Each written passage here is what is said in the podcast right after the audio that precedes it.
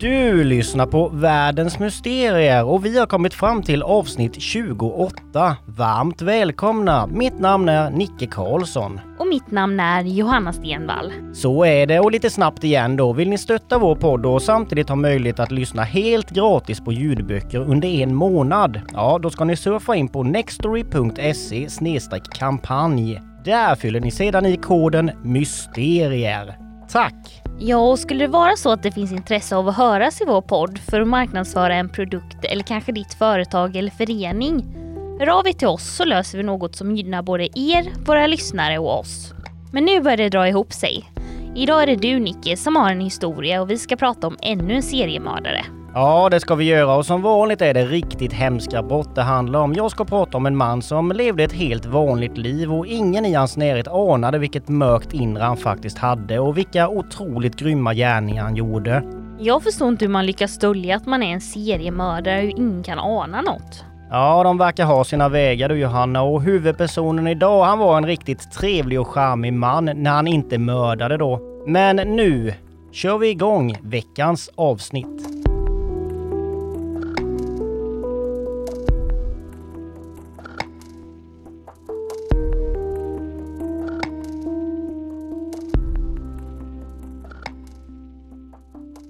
Som ni har märkt så har det blivit lite tema seriemördare i podden den senaste tiden. Vi har märkt att både vi och ni lyssnare fascineras av detta. Men nästa vecka, då byter vi ämne.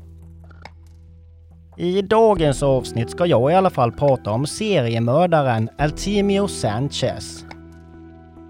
Altimio Sanchez föddes i San Sebastian i Puerto Rico den 19 januari 1958 han hade tre äldre syskon, en bror och två systrar. Altimios barndom var inte speciellt lycklig. Hans pappa lämnade familjen redan när Altimio endast var två år gammal. Det kom nämligen fram att hans pappa hade en hemlig relation med en kvinna som försörjde sig som prostituerad. Han hade besökt henne flera gånger i hemlighet innan de inledde en relation. Detta gjorde att Altimios föräldrar skilde sig. I början av 1960 lämnade Altimios mamma Puerto Rico för att flytta till USA och tog med sig sina tre barn som eh, från den stunden aldrig mer skulle träffa sin pappa. När de anlände till USA slog de sig först ner i Miami men flyttade snart till North Collins i New York. Altimio hade det väldigt svårt i skolan. Men det var ändå bättre att vara där än hemma eftersom hans mamma hade problem med alkoholen. När han var lite äldre fick han reda på att han från början varit oönskad av sin mamma och det påverkade honom mycket negativt. Ingen skulle ju bli glad av att få höra att man varit ett misstag. När hon fick reda på att hon var gravid igen bestämde hon sig för att inte behålla barnet. Hon ansåg att hon inte kunde ta hand om ett till. Hon blandade då en cocktail av tabletter som skulle göra att hon fick missfall. Men det hade misslyckats och några månader senare så föddes Altimio. Att han varit oönskad var något hon gärna påminde honom om när hon var full och det var hon ju dessvärre ganska ofta. I dokumentären Catching a Serial Killer, The Bike Path Rapist berättar man att tiden i New York inte blev vad familjen hade hoppats på. Det var tufft, de hade ont om pengar och en period var det så illa att de fick bo i bilen. I New York började mamman träffa många nya män och många av dem var inte speciellt trevliga. Barnen fick se sin mor bli våldtagen flera gånger av en eller flera män som hon var tillsammans med. Flera av dem ska dessutom ha misshandlat Altimi och varit väldigt elaka mot honom. Och det var ju såklart något som påverkade honom. Att först bli övergiven av sin pappa och sen se hur andra män utnyttjade hans mamma. Konstigt nog valde han inte att ta ut sin ilska på andra män utan på unga kvinnor.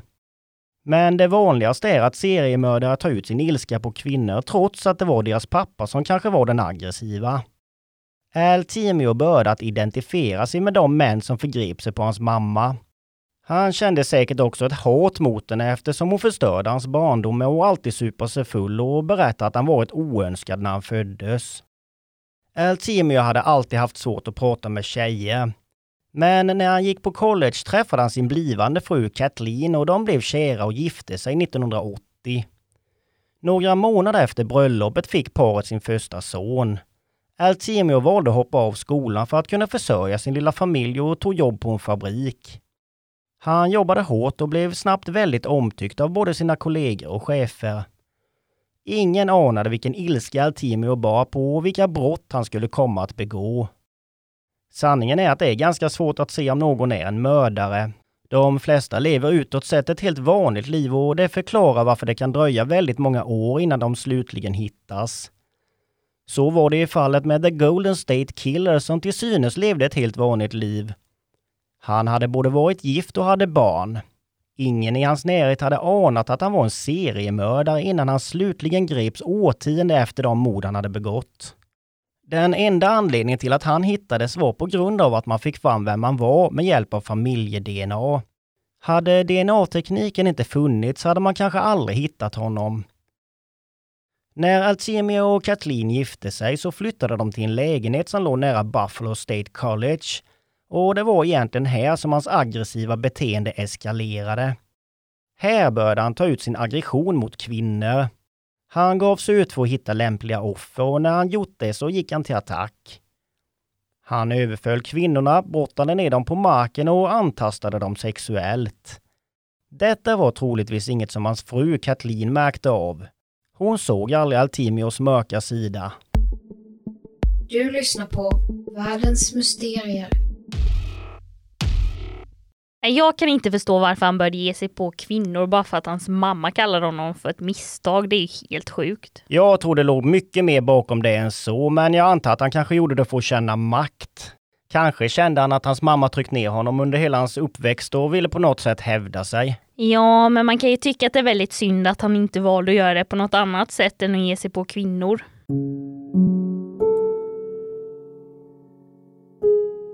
Snart nöjde sig Altimio inte längre med att bara antasta kvinnor. Nu började han även våldta de kvinnor han överföll. Den 14 april 1981 gjorde han ett besök till Delaware Park. En plats som han kände till mycket väl och parken låg i närheten av Buffalo State College. Han hade bestämt sig för att begå ännu en våldtäkt den här dagen. När han befann sig i parken låtsades han att han var ute och joggade men det han egentligen gjorde var att spana efter ett passande offer. Plötsligt fick han syn på en ung tjej som promenerade i närheten.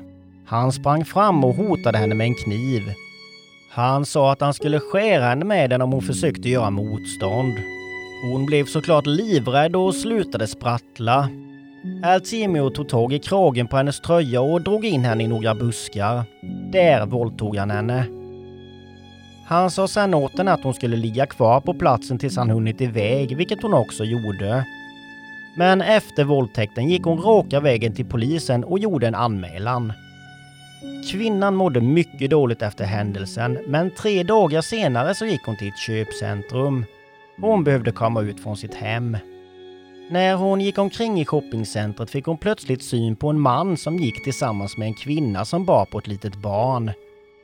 Snart insåg hon vem mannen var, nämligen hennes våldtäktsman.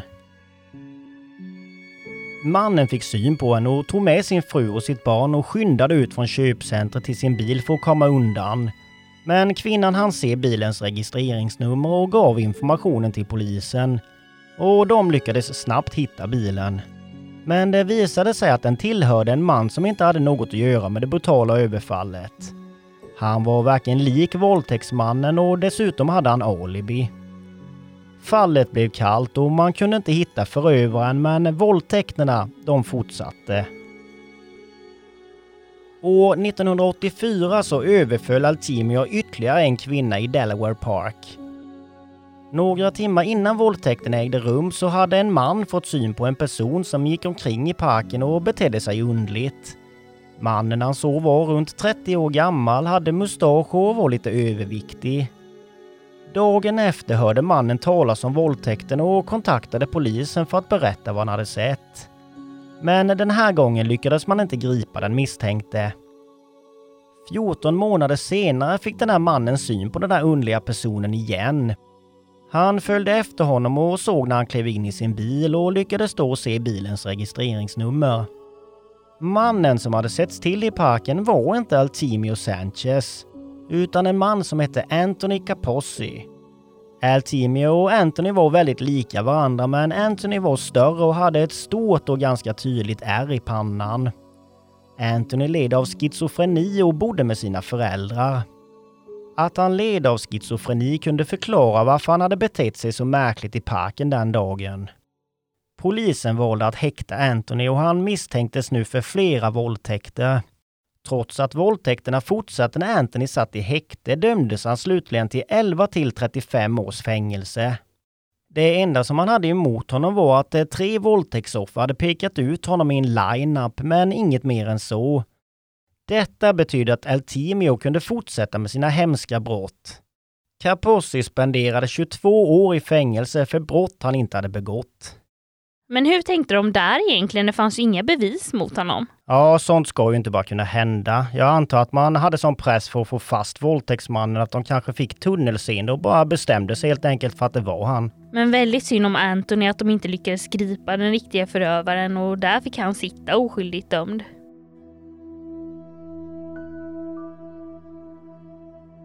Efter detta flyttade Altimi och hans fru till Amherst och tog på så sätt med sig ondskan dit. Amherst är en mysig stad i Buffalo och har faktiskt röstats fram som en av de säkraste städerna i hela USA. Det var på den här tiden en idyllisk stad att bo i om man hade barn. Men detta var något som kom att ändras. Snart begicks nämligen flera mord på den en gång tidigare så trygga platsen. I nästan varje avsnitt som vi har tagit upp har de mord vi pratar om skett i en stad där befolkningen trodde att något liknande aldrig skulle kunna inträffa. Men det gjorde det ju ändå. Det betyder att mord och onda människor kan finnas mitt ibland oss. Det kan vara din granne, din vän eller din bästa kompis pappa. Och det är det som är det läskiga. Och så var det även här. Mördaren visade sig nämligen vara en person som alla såg som den trevliga och hjälpsamma grannen. Men som alltså hade en helt annan, mycket mörkare sida. I Amherst finns en väldigt populär cykel och promenadväg som går längs med en å. Runt omkring finns mycket natur. Det var under hösten 1990 som saker började hända längs med det här stråket. 22-åriga Linda Jalem som studerade kommunikation på University of Buffalo hade den här dagen gett sig ut för att springa. Hon brukade nämligen tävla och tränade nu inför New York City Marathon som hon hade planerat att delta i. Den här dagen valde hon att ge sig ut för att springa längs med den här ån på den populära cykel och promenadvägen som hon säkerligen hade gjort väldigt många gånger tidigare. Hon lämnade sitt korridorrum runt klockan halv tio på förmiddagen. Hon hade nämligen hört talas om attackerna och sprang därför aldrig på kvällen. Timmarna gick och Linda återvände aldrig till rummet som hon delade med sin rumskompis. Linda hade ju varit ute och sprungit väldigt många gånger förut så rumskompisen visste ungefär hur länge hon brukade vara ute. Linda hade dessutom planer med några vänner senare den dagen som hon inte dök upp till. När det hade gått flera timmar och Linda fortfarande inte hade kommit tillbaka blev rumskompisen såklart väldigt orolig. Hon valde till slut att kontakta polisen som drog igång ett sökande efter Linda de visste vad hon hade gett sig av för att träna så ett stort antal personer gav sig ut för att leta längs mån och i den närliggande skogen. Till slut hittade Lindas döda kropp längs med den vägen hon hade sprungit. Det var uppenbart att hon hade utsatts för våldtäkt eller sexuella övergrepp. Hennes tröja hade nämligen dragits upp så att brösten syntes och hennes byxor hade dragits ner till knäna. Linda hade haft tejp över munnen vilket hade gjort att hon hade svårt att få luft. Hennes mördare hade också placerat en så kallad garott som kan vara ett rep, en scarf, en kedja eller något annat. Det användes i alla fall för att se till att offret inte kan få luft.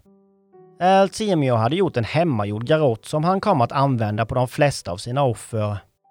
Den hade i alla fall placerats runt Lindas hals, antagligen för att tortera henne och upprepade gånger gjort så hon inte kunde andas. Man tror att Altimio hade njutit av att plåga henne. Det gick även att se att hon hade försökt försvara sig mot sin mördare. Hon hade blåmärken på hela kroppen, men främst i ansiktet. Hon hade helt enkelt kämpat för sitt liv, men hennes förövare hade varit starkare. Invånarna i Amherst fick snart reda på vad som hade hänt, att den unga studenten blivit överfallen och mördad. Rädslan spred sig snabbt i staden och ingen kunde förstå att det inträffat i deras trygga samhälle. Detta var ju en plats där inget av detta kunde hända, men det gjorde det ändå. Nu visste de att en mördare gick lös ibland dem. Att det hänt mitt på dagen var ju såklart också extra skrämmande. Men polisen fick snart in en ledtråd. En kvinna hade nämligen sett hur en man sprang efter en annan kvinna och hur han sen tagit tag i henne bakifrån. Han hade dessutom gjort detta fast han visste att det fanns folk i närheten. Man var även säker på att detta var en planerad attack och att förövaren troligtvis spanat på offret i flera dagar innan han överföll henne. Polisen fick kontakt med en annan man som jobbade på en fabrik i staden. Han berättade då att han sett sin kollega promenera längs mån några dagar tidigare. Han reagerade på detta eftersom kollegan aldrig gjorde det annars. Han hade därför gått fram för att prata med honom, men då hade hans kollega Altimio Sanchez låtsats som att han inte såg honom. Det verkade helt enkelt som att Altimio inte hade velat bli sedd. Han som annars var väldigt social och pratglad och detta var något kollegan hade reagerat på. Men det som fick honom att kontakta polisen var att Altemio var väldigt lik sketchen av Lindas mördare. Polisen tog därför in Altemio på förhör. Det visade sig att han hade varken alibi för mordet eller våldtäkterna men han avskrivs ändå från utredningen och man tog inget DNA från honom. Man trodde att Lindas mördare kunde vara inblandad i serien med överfall och våldtäkter som ägt rum i området tidigare. Man visste ju som sagt inte vem förövaren var, men de hade gett honom namnet The Bike Path Rapist. I det här fallet hade kvinnorna överfallits på samma sätt som Linda hade gjort och man var ganska säker på att det var samma gärningsman. Överfallen skedde ju oftast i platser där det fanns mycket unga kvinnor, kvinnliga studenter och i stora grönområden på platser runt om i Buffalo.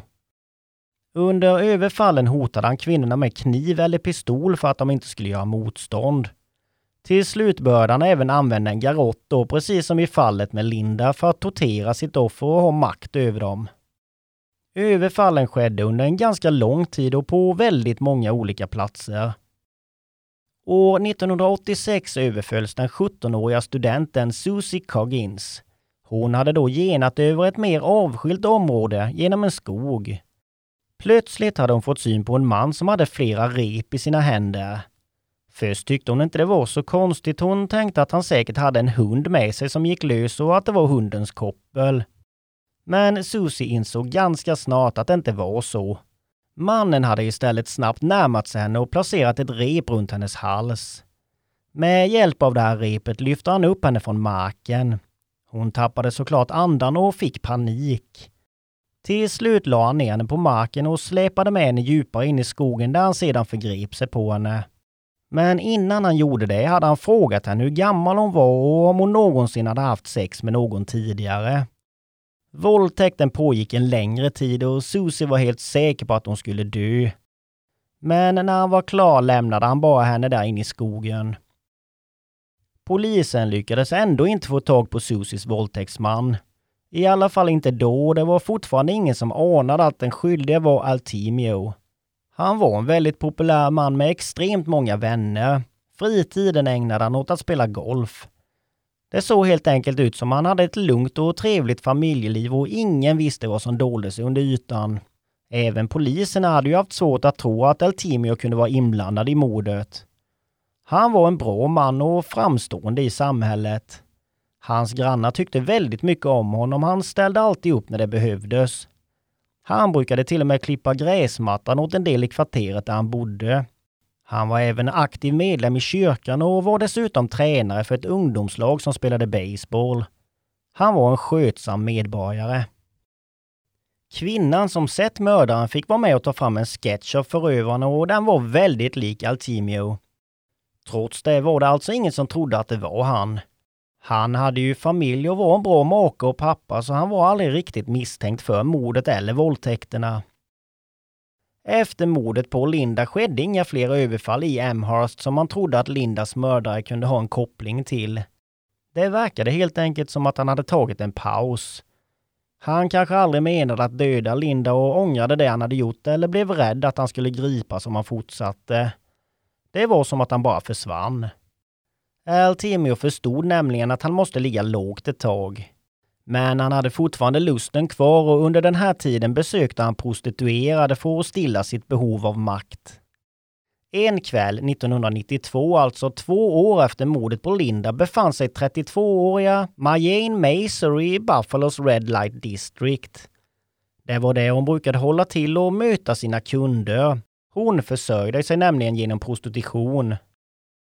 Den här kvällen träffade hon en av sina stammisar, nämligen Altimio Sanchez. Det hon inte visste när hon klev in i hans bil var att hon hade satt sig bredvid en mördare och att detta skulle bli hennes sista natt i livet. My Jane kom aldrig hem den kvällen och hennes pojkvän anmälde henne som saknad. Tre veckor senare hittades hennes kropp i ett industriområde som låg i närheten av Amtraks tåglinje. Kroppen låg på en plätt med högt gräs och det var en man som var ute för att plocka blommor som gjorde upptäckten. Hennes kropp var delvis täckt av plast. Hon hade strypts till döds och troligtvis hade mördaren använt en garott. Men eftersom Majane var prostituerad kopplade man först inte ihop de här morden med våldtäkterna och mordet på Linda. Detta eftersom mördaren inte tidigare gett sig på kvinnor som försörjde sig genom prostitution. Istället trodde polisen att hon mördats av någon hon kände väl eftersom hennes mördare lagt ner mycket tid på att täcka över hennes kropp och detta var inget som Lindas mördare hade gjort. År 1996 i Buffalo, sex år efter mordet på Linda, var det dags för Linda Jalems Memorial Run. Det gjordes för att man skulle minnas den unga studenten men också för att uppmärksamma och informera om vad kvinnor kunde göra för att vara mer säkra när de befann sig själva utomhus. En av dem som var med och sprang till minne av Linda var hennes egen mördare, Altimio Sanchez. Kanske sprang han för att ingen skulle misstänka att han var inblandad eller för att minnas den där dagen då han tog den unga kvinnans liv på ett så vidrigt och brutalt sätt. Han var alltså med och sprang till minne av den unga kvinna han själv hade mördat. Jag blir nästan illamående av detta. Jag kan inte fatta att han är med och springer för en ung kvinna som han brutalt har mördat. Och han är ju anledningen till att de arrangerat loppet. Ja, det är vidrigt. Jag kan tänka mig att han kände sig ganska smart, att han typ har lurat alla och ingen kunde ta fast honom. Eller som jag nämnde nyss då, att han var med bara för att han tänkte att ingen skulle tro att hennes mördare skulle vara med och springa ett lopp till hennes minne. Nej, så kan det faktiskt ha varit. Men jag är i alla fall inte förvånad att han gör en så hemsk sak. Han har ju absolut ingen empati, precis som de flesta andra seriemördarna. År 2006 hade det gått mer än ett årtionde sedan den senaste attacken av The Bike Path Rapist. Många trodde nog att överfallen och morden äntligen hade fått ett slut. Kanske hade förövaren dött eller hamnat i fängelse. Men så var inte fallet. Han var vid liv och hade planerat för sin nästa attack. Folk i Buffalo och eh, området runt Amherst var inte längre på sin vakt utan livet hade återgått till det normala och de kände sig alla trygga igen. Men det skulle inte vara särskilt länge. Precis på dagen, 16 år efter mordet på Linda, hade Altimi och hans fru varit ute för att träffa gamla kollegor. De hade haft en mycket trevlig kväll. De hade skrattat och umgåtts med alla som befann sig på festen. Han hade verkat lycklig och ingen som umgicks med honom kunde ana vad han hade gjort tidigare den dagen. Då hade han nämligen befunnit sig i den närliggande staden Clarence. Där bodde den 45-åriga småbarnsmamman Joan Deaver som hade spenderat morgonen tillsammans med sin familj. Efter frukosten hade hon lämnat sitt femåriga barn på förskolan och efter det bestämde hon sig för att ge sig ut och springa en runda. Timmarna gick och Joan kom inte hem från sin löptur. Hon skulle ha hämtat sitt barn på förskolan runt klockan 11 men dök aldrig upp för hämtningen och hon kom alltså inte hem heller. Joan skulle aldrig strunta i att hämta på förskolan så alla i hennes närhet blev mycket oroliga. Särskilt hennes man. Polisen drog direkt igång en sökinsats för att hitta henne. Inte långt efter det att hon försvann hittades hon i skogen i närheten av promenadstråket där hon tidigare hade sprungit. Hon låg dold under några grenar. Precis som vid mordet på Linda var Jones tröja uppdragen och man kunde se hennes bröst. Förövaren hade även dragit ner hennes byxor men det visade sig sen att hon inte hade blivit våldtagen. Kanske hade förövaren fått bråttom därifrån. Hon hade försvarsskador på sin kropp och man kunde se att hon hade kämpat emot. Även Joan hade haft märken efter en garott på sin hals och polisen förstod genast vem det var som låg bakom hennes mord. Nu hade alltså The Bike Path Rapist slagit till igen efter 14 år av tystnad.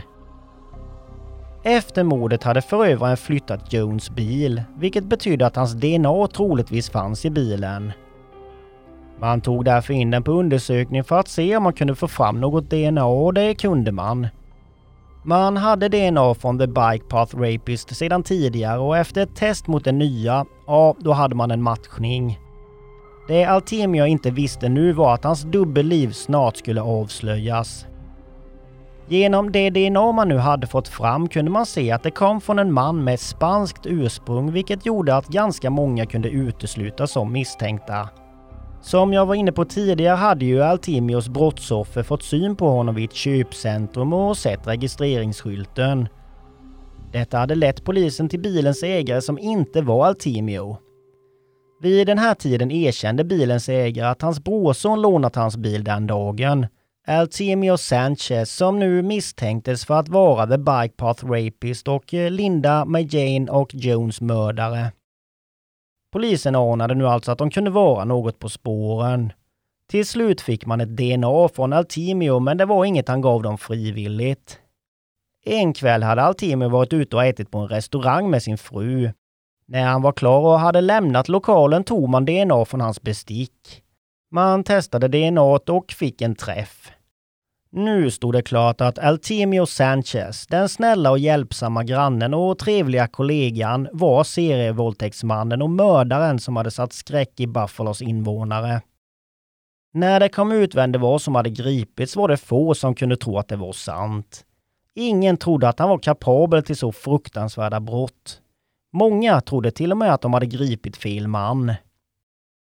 Altemio erkände slutligen att han våldtagit mellan 13 till 20 kvinnor. Däremot kunde han inte dömas för någon av våldtäkterna då det hade gått för lång tid sedan de ägde rum. Men han erkände slutligen morden på Linda, Majane och Joan och dömdes till 75 år till livstid i fängelse. Vilket betyder att han aldrig någonsin kommer gå fri igen. Och det är det nog extremt många som är väldigt tacksamma för. Han berättade även att han aldrig planerat att mörda någon utan att det råkat hända eftersom kvinnorna kämpade emot. På NBCnews.com står det att Altimio när domen förkunnades sa att vilket straff jag än får idag så förtjänar jag det. Han bad även om ursäkt till offrens familjer för det han hade gjort. Men många ansåg att han bara spelade och att han absolut inte var ledsen för det han hade gjort. Han hade troligtvis trott att han skulle komma undan med sina brott, men nu hade han äntligen tagits. För hans överlevande brottsoffer var det en lättnad att den man de fruktat så länge nu satt bakom lås och bom och att han aldrig någonsin skulle få chansen att begå ett liknande brott igen. Altimios fru Kate Lean var faktiskt med under rättegången. Hon grät under större delen av tiden och sa att hon inte hade en aning om att hennes man hade gjort de här hemska sakerna. Medan hon hade varit gravid med parets barn hade han varit ute och våldtagit andra kvinnor och det hade hon troligtvis inte haft någon som helst aning om. Hur många personer han egentligen våldtagit är oklart och man tror att det är fler än vad som har kommit fram. Man tror även att han begick sin första våldtäkt 1975 när han bara var 17 år gammal. Hur ingen kunde ana att han var en mördare är svårt att förstå, men vi kan i alla fall konstatera att han lyckades lura alla runt omkring sig.